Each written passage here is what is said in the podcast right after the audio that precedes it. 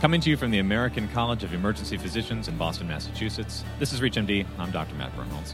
I'm joined by Dr. Angela Gardner. She's past president of ACEP and chief of operations, quality, and safety, or as I like to say, OQS, at the University of Texas Southwestern, where she's also associate professor of emergency medicine there. Dr. Gardner, welcome to you. Thank you. Thanks for having me. It's great to have you. So, we're at ACEP here today. A lot going on. What are you observing? What are your, your thoughts as a past president? Well, the best job in the world is being the past president because you can attend the things you want to, they can never turn you down, and you can have a good time while you're here. And the best part about this meeting is the energy, and you can feel this around us. I guess that's why we have headphones on. Uh, you can feel people talking and energizing each other. It's a great thing.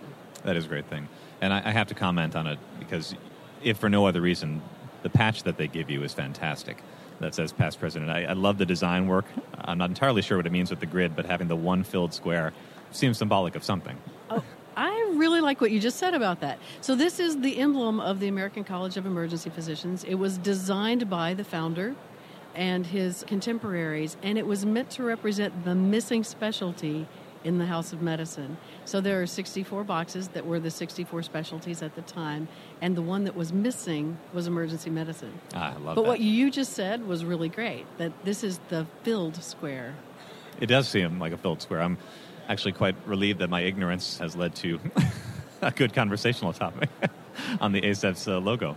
But it is really, really, really, really, really nice. So why don't we um, turn to your area specialty as chief of operations, quality, and safety at your institution. How did that position come about, and what is it that, that you fulfill in your role there? Well, I want to correct you just on one tiny thing. So it's patient safety, and that's an important distinction because there are safety officers who look at fire extinguishers and the fire drills and the safety of the institution. But what we're looking at is patient safety and how we can keep our patients safe from the minute they arrive in the front door until the time they're discharged, and actually now beyond the time of discharge. Hmm. Is it a relatively new position? Because it seems to integrate a few different sectors, which to date I would have thought would have been somewhat disparate between operations, looking at quality, and patient safety. Obviously, they, they have a lot to do with one another, but I've heard of positions where people have just one of those sectors, and you seem to have an integrated position here. What's that like? It is an integrated position, and that's intentional.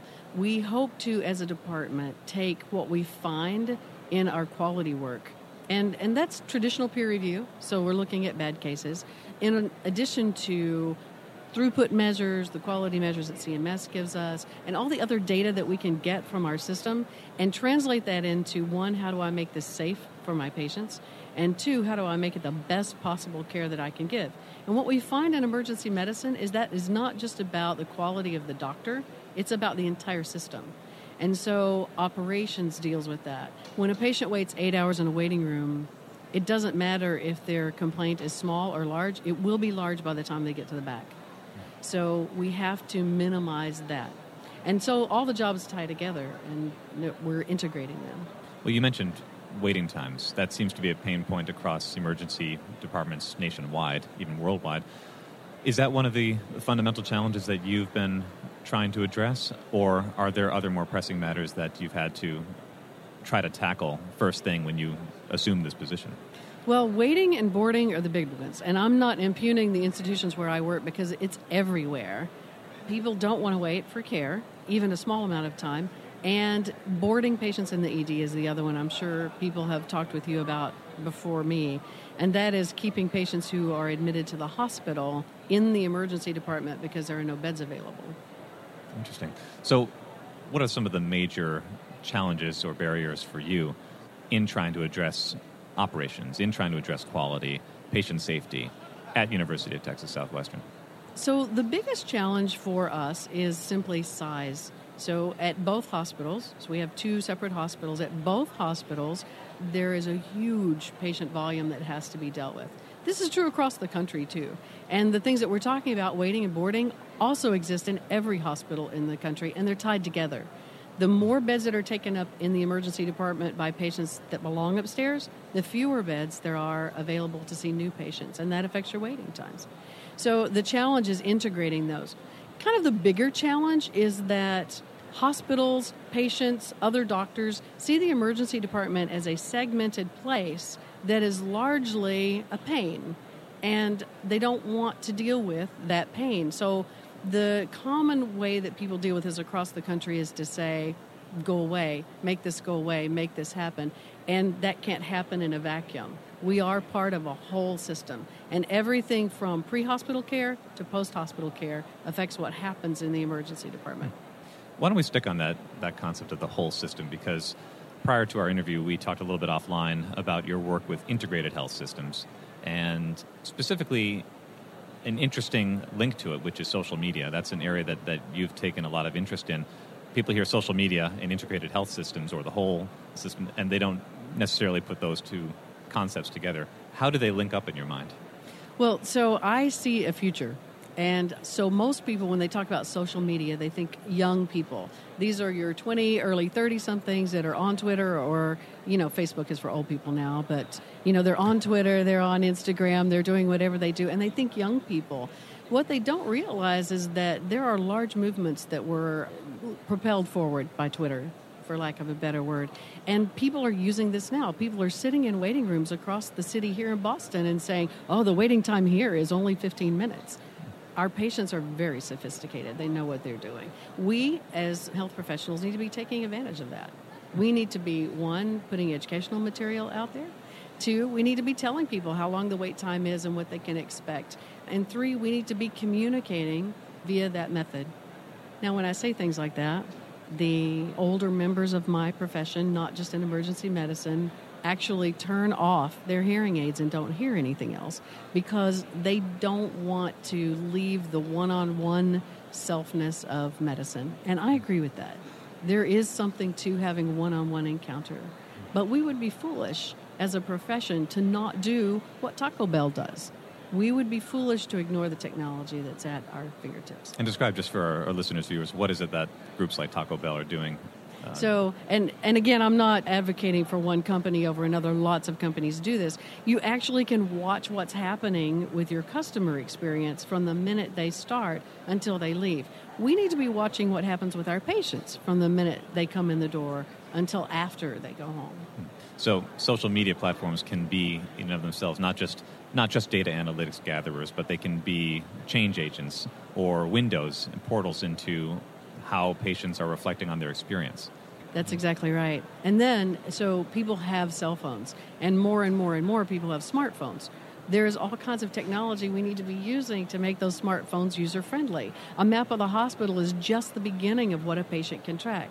A patient portal into their healthcare is just the beginning. What if the patient could text the doctor and say, help, uh, my pain is 10 over 10. And the doctor could then relay an order to someone who gets that order carried forward. Interesting. So let me ask you then were there any particular experiences for you that served as sort of um, tipping points that made you an early adopter in the social media campaign for medicine? Oh, I don't think it's one thing. I think it's just that ER docs tend to be early adopters, and we tend to think of ways that we could put those things to use. So I've never been in private practice. I hope never to be in, say, um, family practice setting where I'm seeing someone in a clinic, but I have a lot of respect for the people who do that it might be possible to actually put these tools to use for us with patients in that capacity so that they could text an office, for instance, and say, When are your available appointments? Get on the calendar. Say, I'd like to talk about my blood glucose. Have them pull up the blood glucoses and look at it with you. More than that, what if they got on a program like Skype and actually saw their patient and said, What's wrong with your glucose? Can we help you do this today? And the patient didn't have to go into the office at all. Do you think anybody in the primary care sector would hear that and think if emergency medicine is an early adopter of this platform, and if and if that platform can in some ways help supplement the medical home care model that people are looking for, would primary care people see that as a threat to their primary care home model that they're trying to adopt nationwide? And how do you respond to that as an emergency physician who probably has to, to deal with that question a lot? So, emergency medicine is the medical home for the medically homeless. We are the people who take care of those people who don't have the insurance or the wherewithal to have a medical home. And I have a lot of respect for people who want to be members of the medical home model, but it only applies to a certain portion of the population, those who have means to have that. emergency medicine is non discriminatory. We take all comers all the time. And that's the joy of our profession. Will this be threatening to them? Yes. And part of what has to be done is that on a global level, and by that I mean in terms of the entire country and all of our profession, we have to embrace that a change is coming and actually figure out where our place is and how to how to have a life and a career in that place. Part of the challenge that you're talking about is who's going to pay for you to Skype your patient. And I'm just putting that on the table because it is probably the first thing that comes to someone's head. Maybe right after the question of what if I get sued for something I say on Skype or on social media? So we have to actually put our heads together and come up with ways to make healthcare better for our patients, not to preserve what's in the status quo. Fascinating. Well, if you're just joining us, this is ReachMD. I'm Dr. Matt Birnholz, and I'm joined by Dr. Angela Gardner. She's past president of ACEP, and we are covering all sorts of topics, I have to say, from social media to quality to operations, and of course, to patient safety. So, Dr. Gardner, why don't we shift gears a little bit? Because I know another area in which you're very proactive is tort reform. You happen to be in perhaps one of the best states to speak about that. What is your experience, your perspective on tort reform in, in America now? So I have the great privilege of living in a state that reformed its tort laws in the early 2000s, and I have the very great privilege to have been at the center of that fight. I won't take credit for it. There are a lot of people who were involved in changing the laws, but I definitely benefit from it. And it has created an environment where, in my particular profession, people are no longer being sued every day.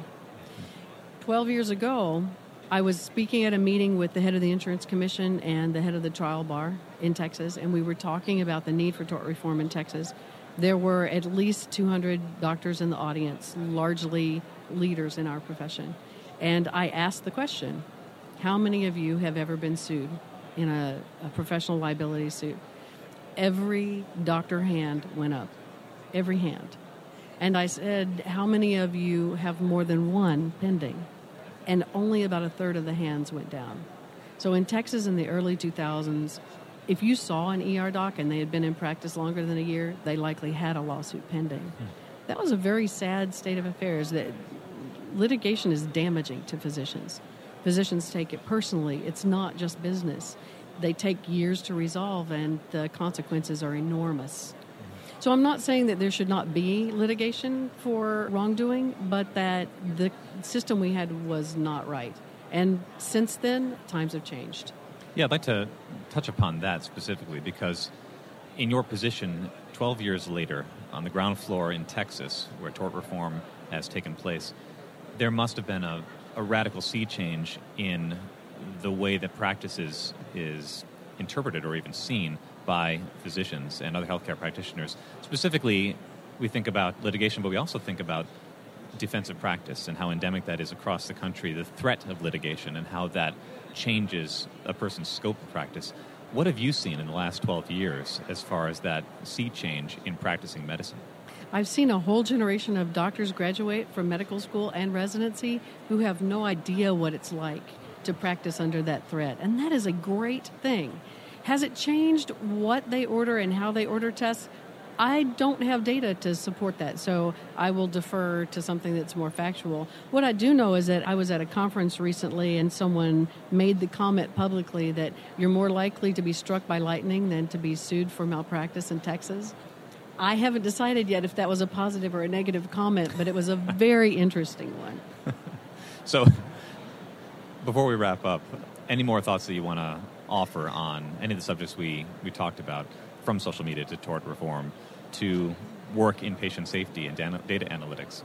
So I, I do have one continued item on the subject of tort reform, and that is that the tort reforms in Texas are being challenged, actually, by people who live in border states. And there is a suit pending, which is going to an appellate court level in the state of New Mexico, where a patient living in New Mexico actually is trying to get a malpractice suit moved from Texas, where the doctor practices, to New Mexico. So this seems like a minor thing, which very much is not, and will change the nature of liability law if it is no longer a state run process. So that's on the horizon. Watch out for what's happening there. Will you take an active role in trying to fight that process? So I actually don't have to. There are a number of organizations that have been involved. Amicus briefs have been filed, and we'll see where the process goes. I think it is a very interesting area to watch, though. Mm-hmm. And in terms of social media, I have to say that my name is at ACEP Headliner on Twitter please come and check out what we're doing. I also want to caution you that that name was given to me at the beginning of Twitter as an entity, and you must be very careful about the handles you choose. One must be careful. I think there's no better parting comment than that. I was actually going to ask you about ACEP Headliner. It seems like a fantastic handle to, to have been given. Oh, well, um, so, thank you. I was flattered. Yeah, but... kudos to you. May you continue to headline for us years down the road with ACEP. Thank you. I'm Dr. Matt Birnholz. This is ReachMD. I've been talking with Dr. Angela Gardner, past president of ACEP, or ACEP headliner, I should say. And uh, it's been a pleasure. Dr. Gardner, thanks so much for your time. Thank you. for more access to this and other podcasts and videos, ReachMD, come on down to ReachMD.com, and we'll see you there. Thanks for joining us.